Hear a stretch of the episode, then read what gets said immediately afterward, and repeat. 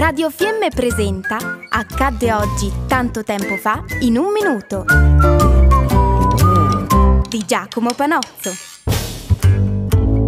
Salve a tutti e bentrovati. Oggi andremo a parlare di Giovanni da Verrazzano, un altro grandissimo esploratore del XVI secolo. All'inizio del Cinquecento si mosse dall'Italia alla Normandia per perpetrare la sua carriera da navigatore. Nel 1523 venne invitato dal re di Francia, Francesco I, a partire verso il Nuovo Mondo, alla ricerca di quel famosissimo passaggio a nord-ovest che sia Francia che Gran Bretagna stavano cercando da molto tempo, così da poter arrivare in India, fondamentale per il commercio.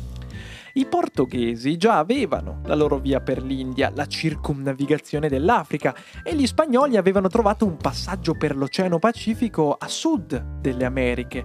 Nel 1520 infatti Magellano aveva scoperto l'omonimo stretto. Francia e Gran Bretagna invece erano state tagliate fuori e stavano disperatamente cercando un passaggio lungo la costa occidentale del Nord America per arrivare nell'Oceano Pacifico.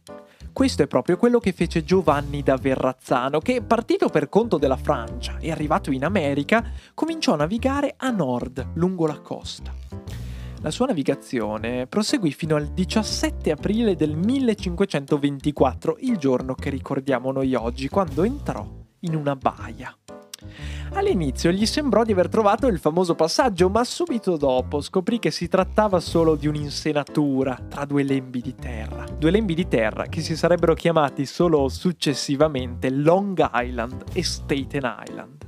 Non lo sapeva ancora, ma Giovanni da Villazzano era arrivato nella baia dove di lì a poco sarebbe stata fondata New Amsterdam, poi ribattezzata New York. Noi invece ci sentiamo domani. Grazie mille per l'ascolto e buon proseguimento. Abbiamo trasmesso Accadde oggi tanto tempo fa in un minuto di Giacomo Panozzo.